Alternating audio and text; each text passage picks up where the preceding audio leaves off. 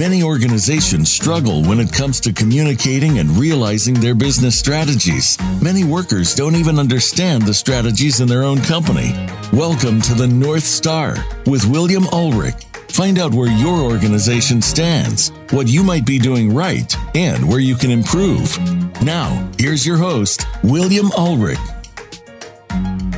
To the show. I'm your host, William Ulrich. You're listening to the North Star. Feel free to contact me by email, LinkedIn, or at my website, tacticalstrategygroup.com. Our topic today is the quick wins, transforming organizations at the periphery. You can go to the North Star Radio Show page of my website to find links relevant to this episode. Specifically, I'll be citing a number of statistics today and also referencing a case study. The statistics and case study, which is in the form of an interview, may be found under episode 26 on the North Star Radio Show page of tacticalstrategygroup.com. I encourage you to check it out. So, with that, let's get underway. My topic today addresses two major issues that, in my view, are the worst kept and some of the most problematic secrets in industry. Much of the work organizations do is manual in nature. That's secret number one. And much of that work is aided by tangle web of undocumented high risk spreadsheets and other desktop tools. So before we go on, no, I'm not here to tell you that all your work should be automated, although more of it should be than currently is. And I am certainly not here to tell you that you should be getting rid of all your spreadsheets, as uh, some have attempted to frame this message. What I am here to tell you is that your manual processes are undermining your productivity as well as your organization's ability to leverage new technologies, including AI tools. I'm also here to tell you that where these manual processes are interwoven with desktop tools, primarily spreadsheets, it represents a fragile collection of dominoes that, when they fall, can bring your organization to a halt. The scope of these risks is far reaching, as I will explain shortly. But before jumping into the productivity and risk factors and the approach, I'm proposing to address them, I want to dedicate this show to a former colleague. His name is Rick Bridges. I first met Rick in 2003 when he called me in to do a formal review of a new program that he had launched at TELUS Communications, which is a large telecom provider based in Canada. The program was called Quick Wins and it targeted two issues, both of which IT organizations tend to systematically and almost intentionally ignore. The first issue involved the volume of frontline workers that lack automation and the resource limitations and productivity issues that result. The second issue involved the actions taken by many of these frontline workers to automate their small piece of the puzzle using spreadsheets and other desktop tools that can explode into a nightmarish daisy chain of terror. Rick had an idea and launched a program to test it out. While the program was admittedly still in its early stages, Rick wanted a third party to assess his idea and the results to date. I was not only impressed with his vision, but the results he had managed to achieve to that point. Rick always described himself as just another long-time telephone company employee who saw a need for something and took action in a way that could not only address things in the small, but had the vision and capacity to scale. The program got started with just a couple of people helping a handful of frontline workers automate what they did manually and concurrently automate away their spreadsheet dependencies. My findings highlighted that the program was impressive in its approach and early results, even at that stage of evolution. After I left, Rick continued his efforts with the Quick Wins program, scaling it, maturing it, as results proved out the approach. Rick invited me back into TELUS in 2006 to perform a second review of the Quick Wins program. What I saw then was quite incredible. The team that had started as two person team and grew to 17 people in a year had now expanded to over 70 people across Canada. My review on the second round took me from Vancouver through Calgary and into Toronto. I'll discuss more later in this case study, but to Rick's credit, he structured the team into self organizing units governed by shared principles. He then handed the reins off to his next in command, Juanita Lohmeyer and stepped back to serve in a mentor role. Rick published a book called Transformation at the Speed of People. So I recommend checking it out if you like the ideas that I'll be sharing today. I recently found out that Rick had passed away a couple of years back. I wanted to dedicate this show to Rick and his contributions to addressing the most intractable productivity and risk related challenges uh, that I introduced earlier. And I'll go into more depth on that shortly. Uh, Rick was a man of vision as well as a man of action, and he surely is, will be missed by many and is missed by many. I also want to thank Juanita, who I spoke to recently to gain support for this show. Juanita is now the president of an insurance brokerage firm, and she played a major role in the evolution of Quick Wins at TELUS and its overall success. I'll be referring to the Quick Wins program today, and occasionally I'll talk about the Quick Wins team, which is normally a subset group of of people working on the quick wins concept. So let's take a look first at some of the productivity and risk challenges that we face as organizations. So before I get into the detailed approach, I want to highlight these challenges. They seemingly are ignored by many organizations, beginning with the amount of work done manually at too many organizations and moving on to the issues with the proliferation of desktop tools, which primarily but not entirely are spreadsheets. So think about access databases and other types of tools that people put together and run on their desktop. And they've they can expand into little mini Java programs and other types of things you run into. But let's start with productivity and the overwhelming reliance on manual processes. There's a number of studies that provide insights into the lack of automation across industries today, but let me just cite a couple of highlights. 34% of work at financial organizations, on average, based on one survey, rely on manual processes. Around half of accounting and finance professionals under manual use manual data entry as a way uh, to put in data, and they find that to be one of their greatest challenges. Roughly half of manufacturing companies use manual processes for monitoring changes, exceptions, and disruptions to their supply chain and plant activity. And you wonder why our supply chain challenges today have escalated to where they are. So, the main detriment to efficiency uh, for insurance CFOs are manual processes. We'll talk more about this as we go, but this, these are just a few of the highlights. The bottom line is that too much of what organizations do today is accomplished manually. Yes, there are an endless number of IT systems at most companies, but the gaps between and within these systems often require business professionals to manually move data, rekey it back into another system, check things manually, trigger tests that should be automated, or end up fixing something that other manual processes have broken. Ask IT how much of what is automated in your organization today. They may think that most things are automated. After all, they're looking at through their IT lens, their automated lens.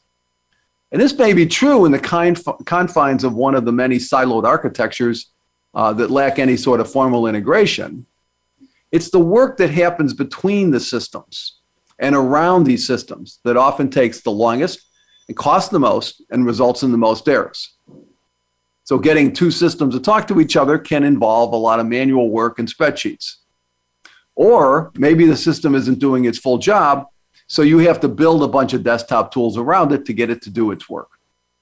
So in other cases, workers themselves literally are working against the system or trying to deal with it in ways that it was never meant to deal with. Again, manually and oftentimes with spreadsheets.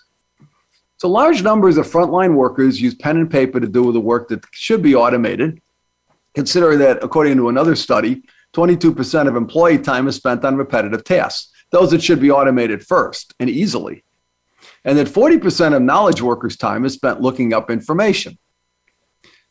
Information probably should be at their fingertips. Knowledge work should and also can be automated. One story on knowledge workers comes to mind.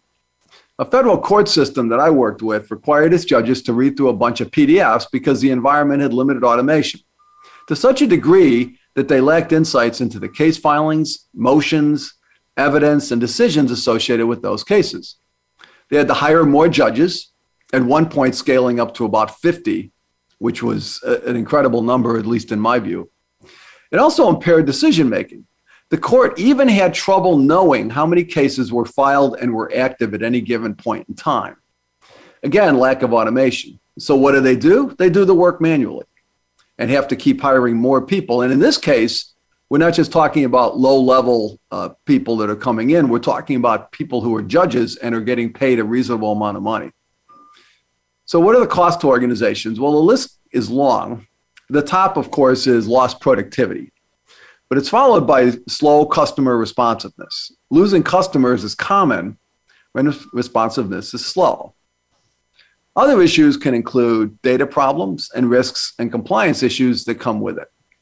So imagine if you're doing all this manual work, you're going to run into issues and you're going to have to work around those. And as you work around those, you're going to cause more grief. But with the impacts, the impacts are larger than the immediate and obvious concerns. So, as I've discussed in prior shows, lots of organizations are seeking AI solutions, for example. But they have done little to automate what they have today that can easily be addressed through existing technologies. This issue, in my view, is that organizations have no idea where manual processes reside because there is little to no visibility into those processes or what those workers do. So, if we can't automate what we have today or what we're doing today in terms of our manual work, and yet we're seeking these uh, tremendous advancements in AI technologies, and we're trying to run that through an IT organization that has little or little or no understanding of what exactly is being done manually or through desktop tools. How do we expect to take advantage of those new tools and those new technologies down the road? We're not living up to what we need to do today with existing technologies, which, by the way, are formidable. So, as we bring in new AI technology, why would we expect any difference? We're just going to be introducing new AI technology, and we're still going to have people doing manual work, working around the new technologies that are being introduced. So let's, let's talk about a couple obvious things. Yes, organizations have people modeling processes, and sometimes they give them to IT to automate, which IT dutifully turns into software at some level. But by the time that happens, if it does at all, the impacted workers see limited value because the solution was isolated to a previously siloed software system. In fact, the people who need the automation the most may not even be touched by the investment that was made. Again, the gaps in between those systems remain. The siloed structures are locked in, meaning most of the manual processes remain as well. Now, I've talked on prior shows about what to do with some of those siloed structures. I've had a number of interviews in, in different areas about development work and legacy transformation. So you can refer to some of those shows for that information. But the fact is that we need to attack this from the outside in. Again, as, as the introduction I said at the peripheral.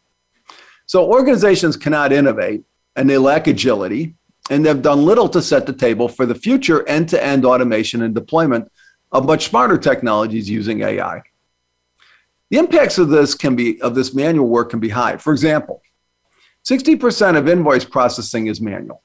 This is easy to believe having dealt with countless procurement teams that seem to require a dozen or more people to figure out how and when to pay an invoice, and still doing so well past the due dates. As an aside, if organizations want to find the least efficient part of their business, go take a look at your procurement operation. I think you might be surprised at what you find.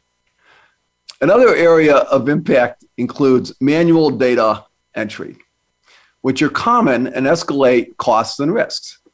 So one study found that on average, for every one, and this was a, I believe, a UCLA study, but it's it's cited in my material. For every 100 data entry steps that a human takes, they introduce 10 errors. It seems high, but even if they're introducing five for 100 steps, that, that's a lot. The bottom line is that manual processes increase labor costs and drive up errors. What do we do with the errors? Well, we have to fix them using even more manual processes, creating exception teams. I worked at one organization where they created a whole business area just dealing with exceptions to these types of errors, which shouldn't have happened in the first place if automation was real.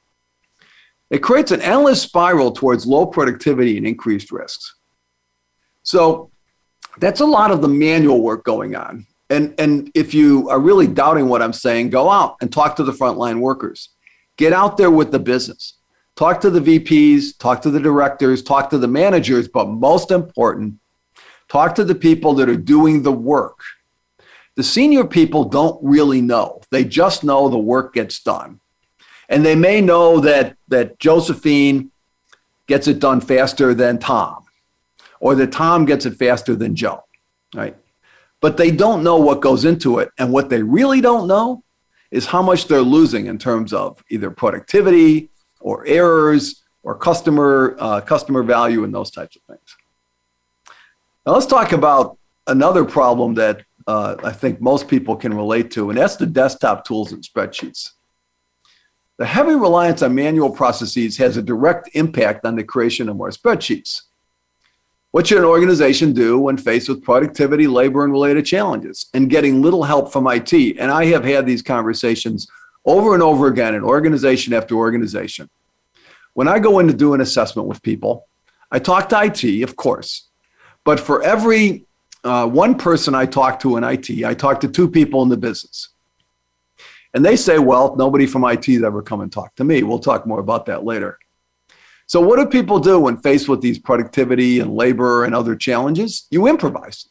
You do what you can with what you have.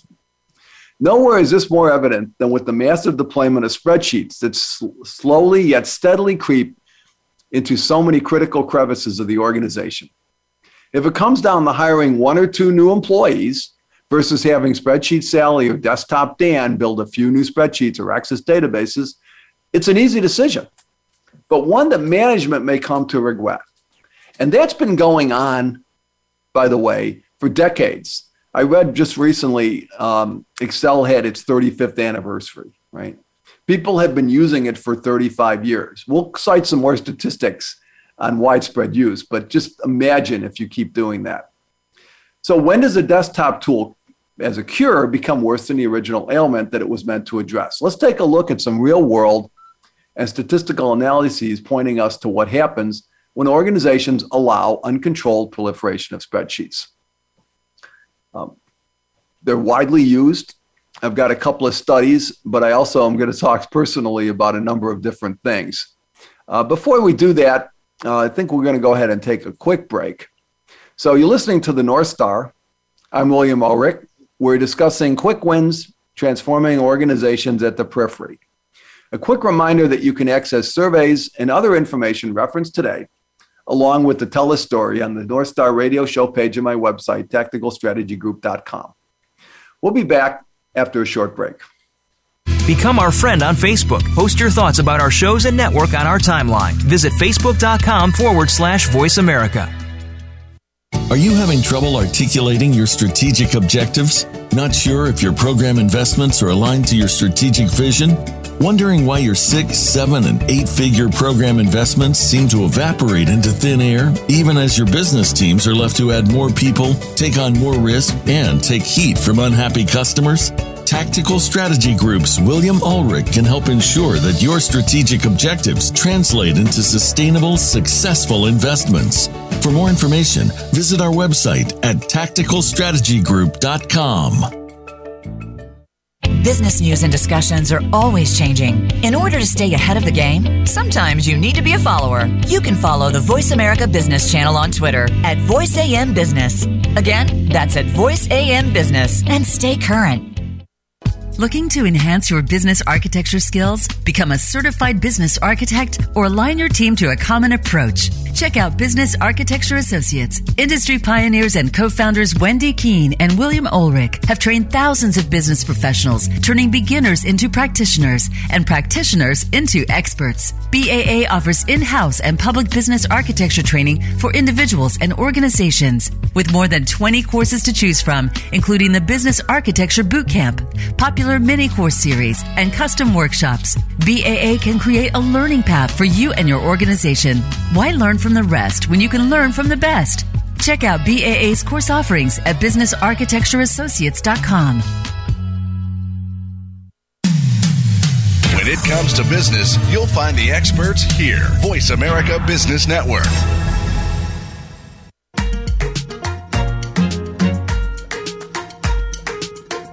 You're listening to the North Star. If you have a question or comment about the program, please send an email to WMMUlrich at tsgconsultinginc.com. That's WMMUlrich at tsgconsultinginc.com. Now, back to the North Star. Here again is William Ulrich. Welcome back. I'm William Ulrich. You're listening to the North Star, and we're discussing quick wins, transforming the organization at the periphery. So, you may have your own stories. The topic here is how widely used are spreadsheets. You may have your own stories, but my personal experience is that every organization has them. They tend to run into the many thousands. Um, and even if you can estimate how many you have or how many are in use. So, a Forrester study commissioned by Incisive Software found that 88% of respondents use more than 100 complex and customized spreadsheets to support their critical business processes. Complex, probably multiples, probably hooked together with a daisy chain of dependencies. In the same study, almost a third of respondents noted that their organizations use over 10,000 spreadsheets on a regular basis. And I'm going to cite some numbers in the tens of thousands, many tens of thousands, but on a regular basis, they're using over 10,000. So I work with an insurance company that was run almost exclusively on spreadsheets and due to the lack of IT automation. Now, there was IT and there was IT support, but because it was so limited, the spreadsheet situation uh, emerged and, and exploded. So data errors ended up costing them significant money at various points in time. And executives warned about this. Yet IT let them struggle along with the spreadsheets. So while there's a high level of concern with inherent risks associated with spreadsheets, few of those surveyed felt empowered or ready to tackle the problem. Almost a third of those respondents noted that their organizations, again, use over 10,000, but they couldn't do anything about it or didn't know how to do anything about it. We'll look at some more stats on that. The inability to manage and address these, and I'm going to use a term here called shadow systems, which is not an uncommon term, but I just want to explain it. There are systems that are largely outside of IT's line of sight. They don't have to be spreadsheets, they don't have to be Access databases, they can really be anything but it's it's outside what one would consider to be IT's formal architectural structure. These are generally characterized by a lack of interconnectedness, a lack of formalization, a lack of documentation, and here's a big one the lack of accountability to a common discipline or governance structure. So let me reword that. No one knows where they are, no one knows what they do, and no one knows who owns them and no one knows who can make collective decisions on what to do with them. Shadow systems represent significant risk to organizations. They tend to be largely ungoverned. Consider a daisy chain of complex interlocking spreadsheets. If one breaks, the ripple effects could easily undermine a variety of internal and customer facing functionality.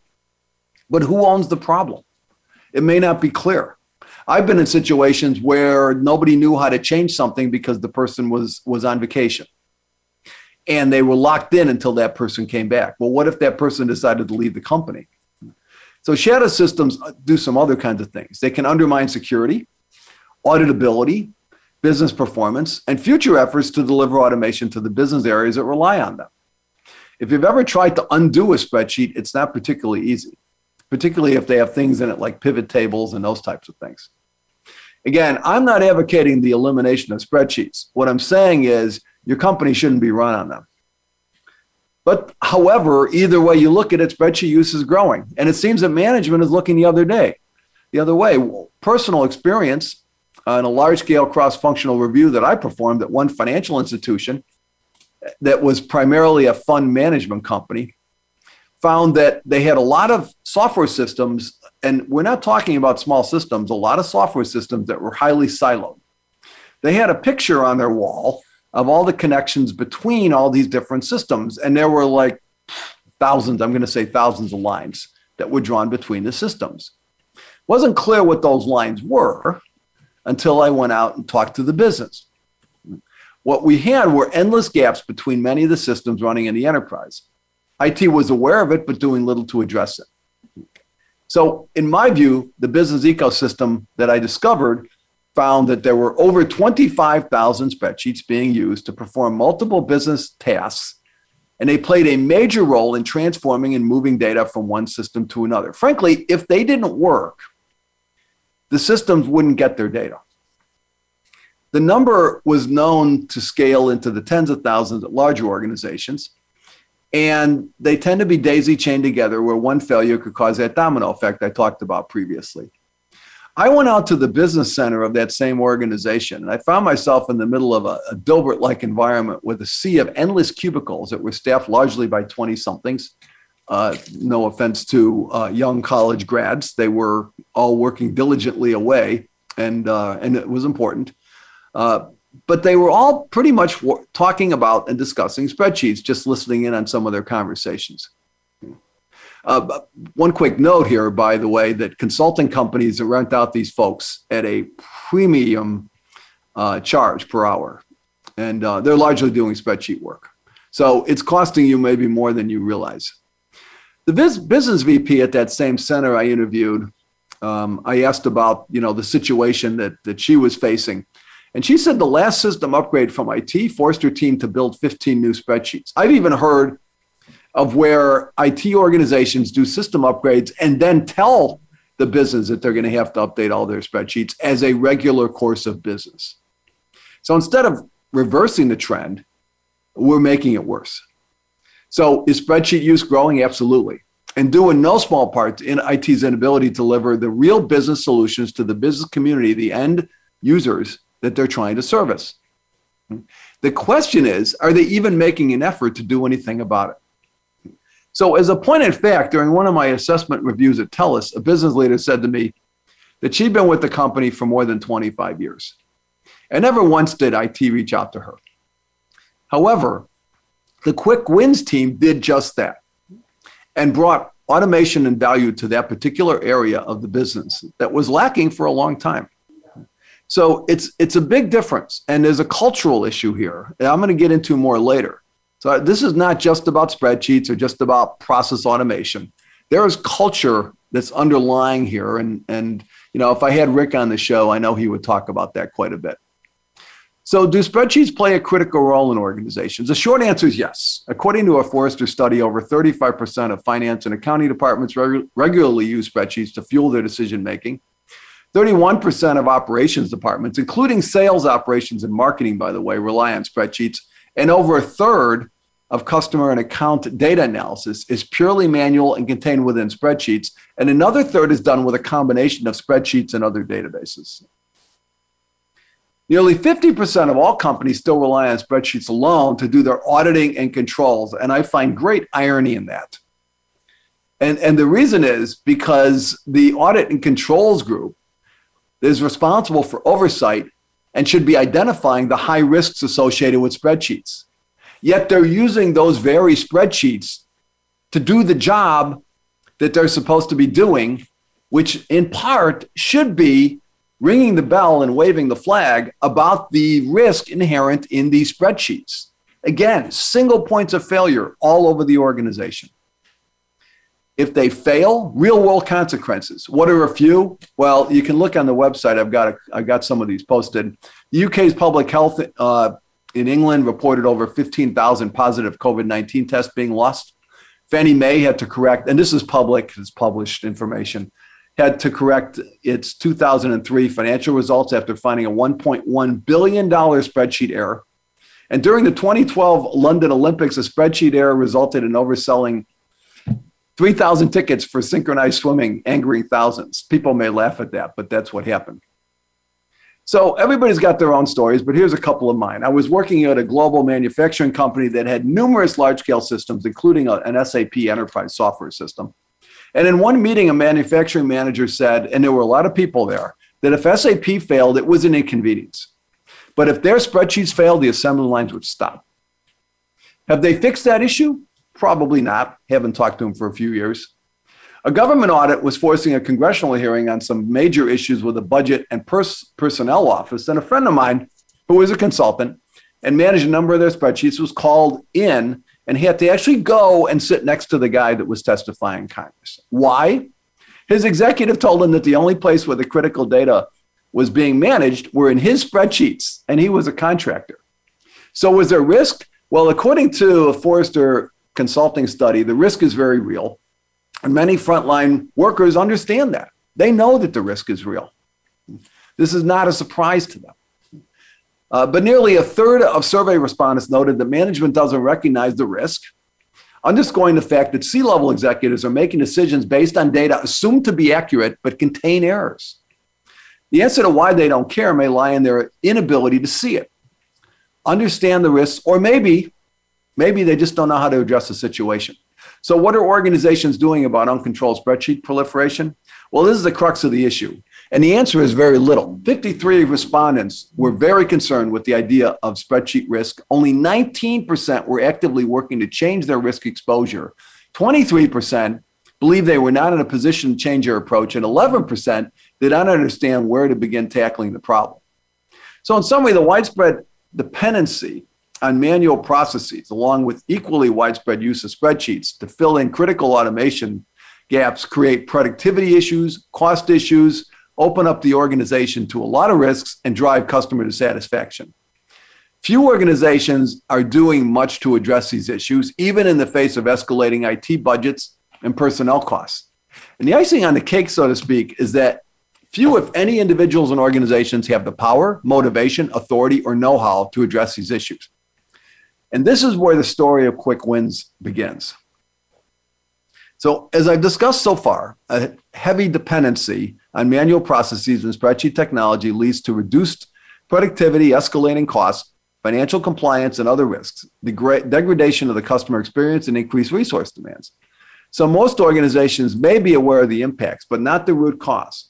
There's no shortage of large and growing technology budgets, but much of the spending goes into infrastructure endless migrations to the next best thing, adding new functionality to existing environments, and the continuing challenge of enhancing or maintaining existing systems.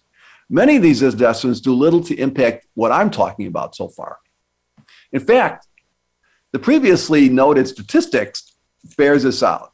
I've spoken to countless organizations who acknowledge the issues highlighted today, but have no plan taking no action to deal with it. So many business and IT professionals lament the challenges with desktop environments, but in my experience, TELUS aside, virtually none of them have a program in place to even begin to tackle the problem. So let's explore why this is the case. Well, first, IT organizations have little direct contact with the vast majority of frontline workers, and I'm going to include the end user in this, the end customer rather, in this list. There's no mandate to help the masses address the aforementioned issues around manual processes and desktop tools, primarily spreadsheets. But organizations have modeled their processes, but holistic analysis and design, right? If undertaken at all, typically looks past those issues. There's some redesign and automation work underway, but the statistics and industry experiences say that the work is hardly scratching the surface. The frontline work is often ignored for the sake of large scale back end infrastructure spending. So, for all the talk and related investments related to moving to the cloud and other technology directions, the majority of workers have been left out of the conversation. Historic challenges in automating the work being performed by the vast majority of workers, whether it's repetitive or performed by a knowledge worker, is, is access to those frontline workers, insight to their needs and visibility to their environments. Those things are the gap. The other understanding is that any automated solutions delivered to those workers must be architecturally aligned and also be able, be able to scale, integrate, and ultimately interoperate with other technologies. So we'll talk about how, how we do that. The original Quick Wins vision and case study results, which are posted on my website again, uh, was principle based. The concept of having principles guide the distributed teams addressing the automation challenges are essential because the organization is being transformed at the peripheral, and a distributed approach, approach cannot be micromanaged as, as our central initiatives. Quick wins principles in part mirror agile principles. The irony here is that the deployment of quick wins in practice actually conform more closely to the original agile principles and intent of agile than do most agile deployments in practice. So as a quick aside, most agile deployments have become overly bureaucratic with too many roles, too many meetings, and less and less frontline worker engagement. It's particularly true with the introduction of scaled agile framework or SAFe, which seems to become more of an internal effort into itself, drawing more and more resources into its ever expanding framework. The principle that governs Quick Wins program fall into similar uh, categories with a few modifications. For example, I've introduced the concept of stakeholder versus customer to, to make it more far reaching. Okay. Uh, we talk about the management principles, team principles, and architecture principles. So I want to run through a few of those and note that I, again, that I swapped in stakeholder so let me let me give you the quick categories here. I'm going to start with the stakeholder focused principles. Highest priority is to satisfy stakeholders through early and continuous delivery of valuable software. They live by that, the, the quick wins approach. Changing requirements are welcome, ongoing. Deliver working software frequently from a couple of months to a couple of uh, years or a couple of weeks, rather. Uh, and I'm going to talk about the, some of the rules that Quick Wins put in. Uh, deliver working software frequently. Uh, business people and developers work together daily through a project. This is a, a, a thing that Quick Wins insists upon. There is no go betweens, okay? there's no middlemen, there's no analyst doing the interpretations, right? Uh, management focus, build projects around motivated individuals. Uh, the most efficient, effective method of conveying information is face to face. Working software is a primary measure of progress. Uh, agile work uh, focuses on sustainable development and te- teams maintain a constant pace. On the team side, continuous attention to excellence and good design, maximizing the amount of work not done. They're not having all the meetings, they're not all the go betweens going on. There's direct engagement between the quick win people and the people who need the, need the solution. They self organize, which is very important, and the teams tune behavior to become more effective. So they're self organizing and self tuning. Uh, the architecture principles I added things have to be, the solutions have to be architecturally aligned, software is designed to scale and be interoperable. So, important point to consider before uh, going into some more mechanics. But the work being done by the personnel is also geared toward achieving one objective that may not be evident, and that's to establish a foundation and pave the way for more traditional software development and transformation work by addressing the frontline workers' needs first. So a lot of times those are ignored when back end work is being done. So, as one of the major challenges facing most IT organizations is to ensure that solutions are widely used and adopted. But if there's no knowledge of who the frontline workers are, what the technology they need, or what it, what they do or do not have, uh, then that you can't really do that. So, quick win, as Rick used to say, sets the table for larger scale, broad internal, uh, or I guess inside out transformations. So Quick Wins gets out in front of this challenge by doing the work around the peripheral and working it back in. Uh, so, with this perspective and principle as a backdrop, I want to go into the whole deployment approach and get into a little more detail on that and how, how one might launch this particular concept of quick wins. You're listening to the North Star. I'm William Ulrich. We're discussing quick wins, transforming organizations at the periphery. We'll be right back after a short break. Become our friend on Facebook. Post your thoughts about our shows and network on our timeline. Visit facebook.com forward slash voice America. Your organization is spending seven, eight, or even nine figures annually on transformation programs, and you're questioning the bottom line business value. You were told not to worry. We've engaged the best system integrators, and they said all is well. Has your IT organization become a black box where money goes in, but nothing comes out? Tactical Strategy Group's William Ulrich has seen every side of this story, from upfront happy talk to painful post-mortems. Find out what's really going on. Visit tacticalstrategygroup.com and ask about TSG's Transformation Oversight Service. Voice America programs are now available on your favorite connected device, including Amazon, Alexa, and Google Home. Through streams with Apple Podcasts, TuneIn, and iHeartRadio, listening to your favorite show is as easy as saying the show name followed by the word podcast. Hey, Alexa, play Finding Your Frequency podcast. If that doesn't work, try adding on TuneIn or on iHeartRadio or on Apple Podcasts. When it comes to business, you'll find the experts here. Voice America Business Network.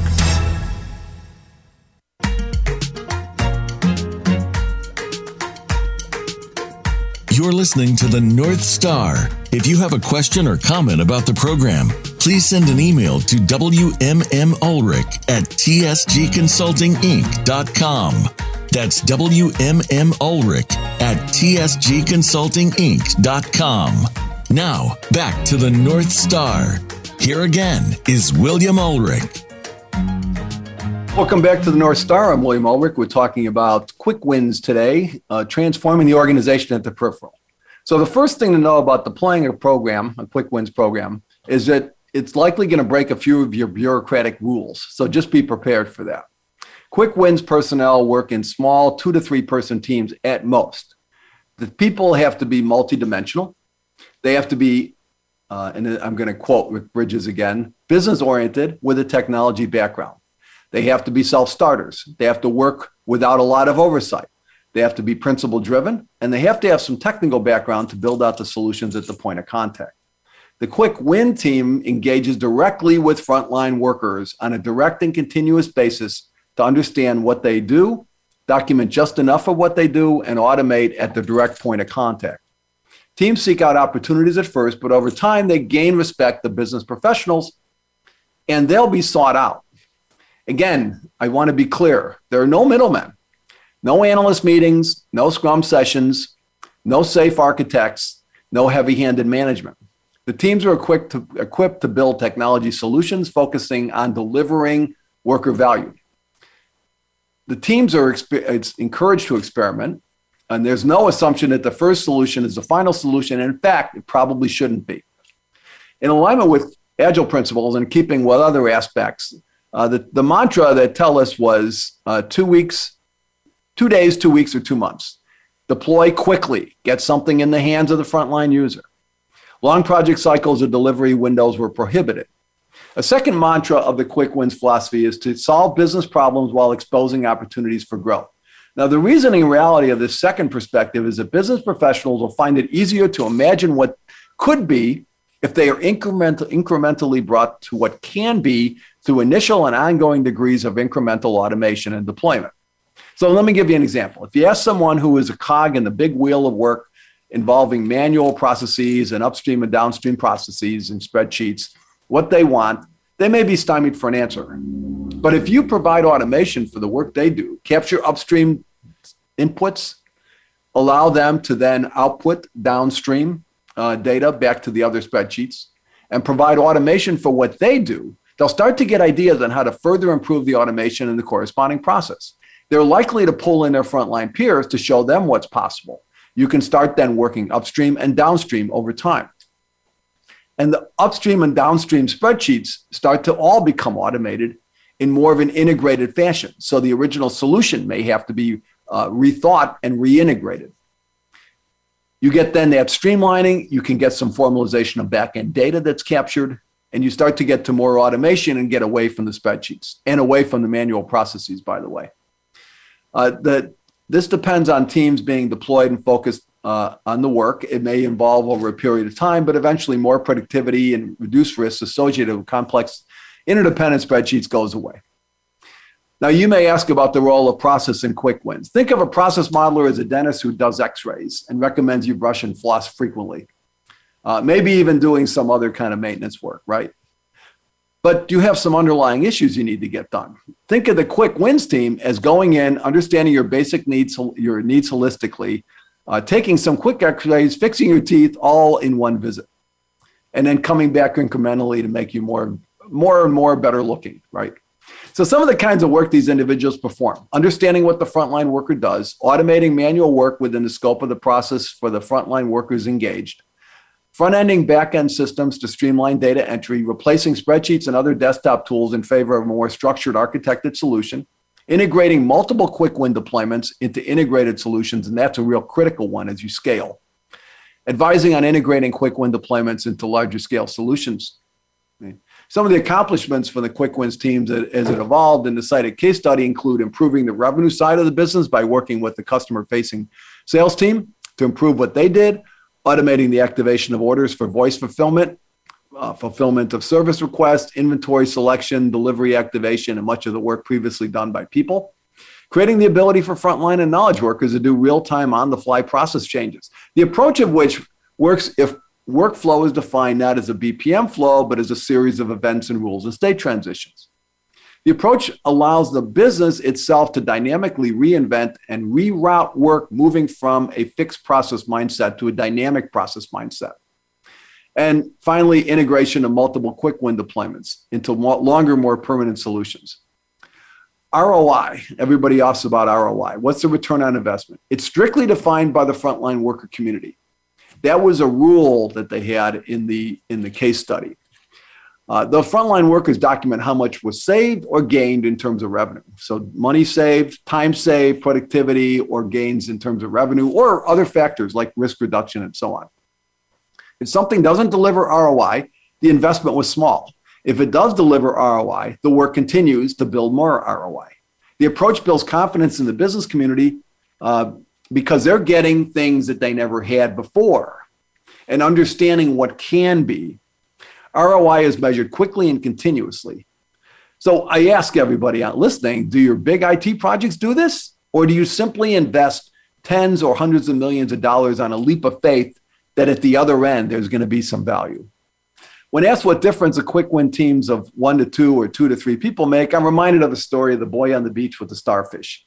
Man was walking along the beach. He saw a boy picking up starfish and throwing them into the ocean. He said to the boy, What are you doing? And his boy said, Throwing starfish back into the ocean. The surf is up and tide is going out. If they don't throw them back, they're going to die. Son, the man said, You don't realize there are miles and miles of beach and hundreds of starfish. You can't make a difference. After listening politely, the boy bent down, picked up another starfish, and threw it into the surf. Then, smiling at the man, he said, I made a difference for that one. Now, imagine that that boy was one quick win team. Many boys might make a difference for the starfish, just like many quick win teams, as were deployed in the case study, made a difference. And they were deployed widely. And, and again, the demand drove their scaling. It wasn't driven internally, it was dri- driven by the need for more and more, or the request for more and more quick win solutions. So they can scale at the speed of business, driven increasingly by the business community. And you can apply this to end customers, but of course, you're going to have to apply a few different rules. So, one final point on the, on the change impact, the quick wins environment. I've seen business professionals who no longer trusted or confided or wanted to confide in IT because it took too long, cost too much, or essentially ignored change requests altogether even when you did get their attention. A quick wins program deployment can shift that thinking, get people working together again, as IT had done decades ago when I first started out, and essentially shift the culture from us versus them to where business professionals and automation teams are working together for the common good. This shift, this cultural shift, I, I, I, know Rick talks about it a little bit in his book, and frankly, I think it's a lot, but I haven't read through the book. Um, but this cultural shift is at the heart of the longer term perspective on quick wins. So before leaving the story from TELUS, I want to know that the team was a joint winner of the 2006 Stevie International uh, Business Award for the best soft support team. Uh, and that was based on, on the feedback that they got from, from the business community. Uh, another thing to understand about quick win teams. So when you think about it, think about it as an incubation incubator for leadership, where workers roll out after 18 months and bring in fresh people and fresh ideas.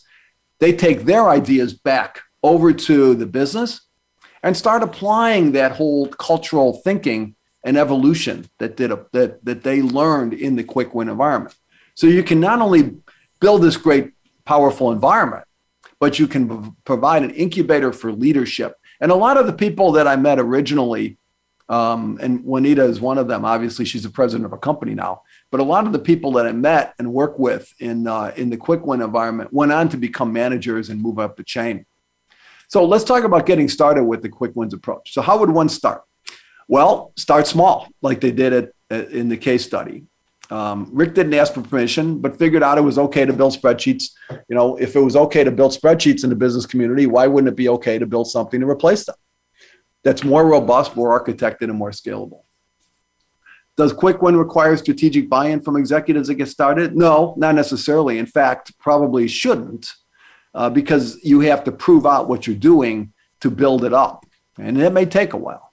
So start moving, build organically, create some wins, garner positive feedback, continue to test out the approach. Don't make any outlandish claims. You know, you're not you're not coming in here and saying if you spend 50 million dollars, I'll I'll do magic for you, right? Work it from the outside in. Get the business community on your side.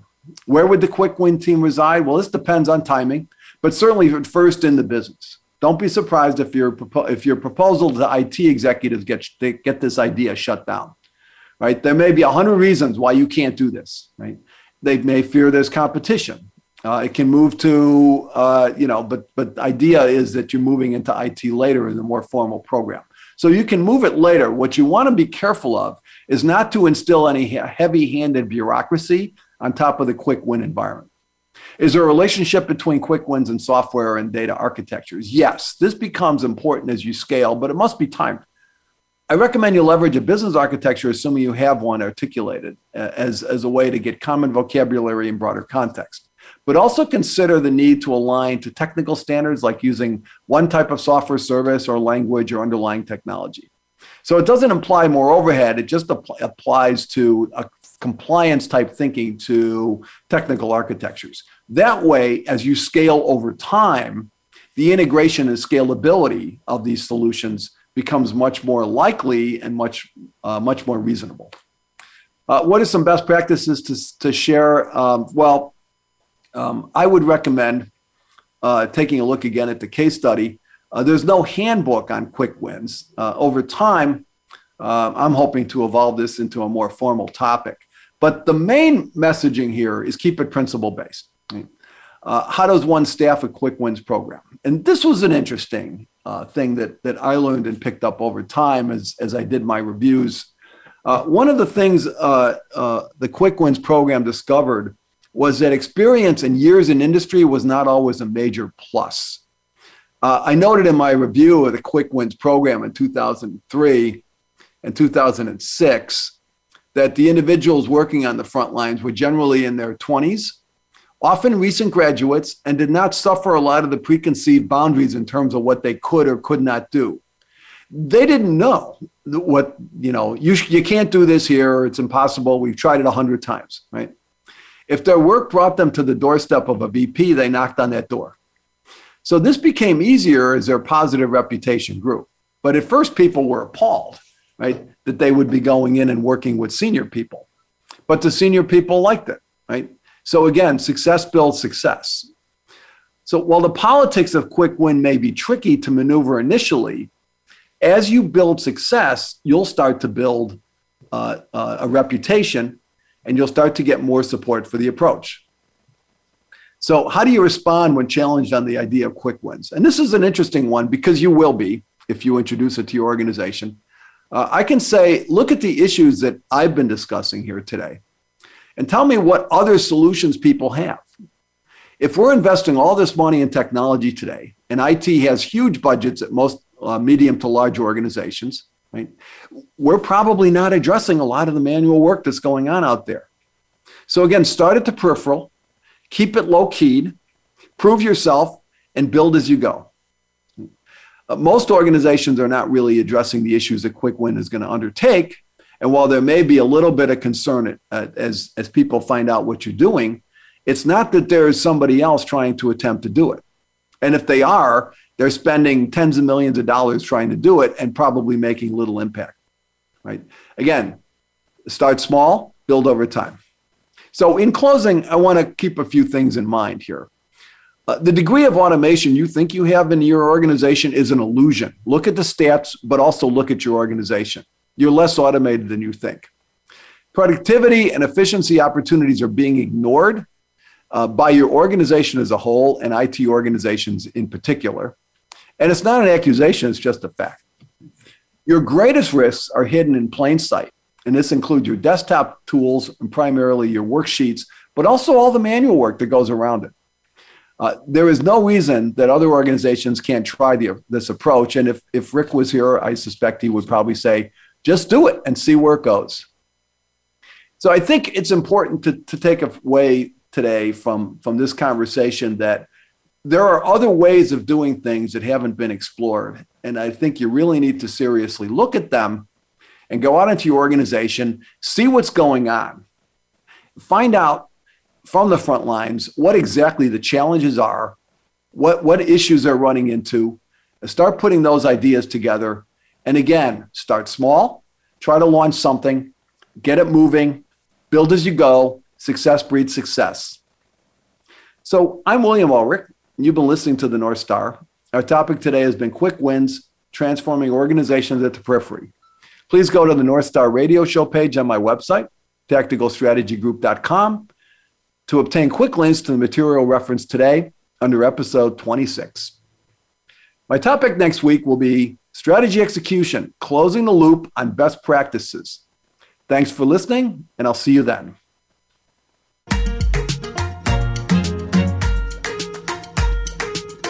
Thank you for tuning in this week to the North Star.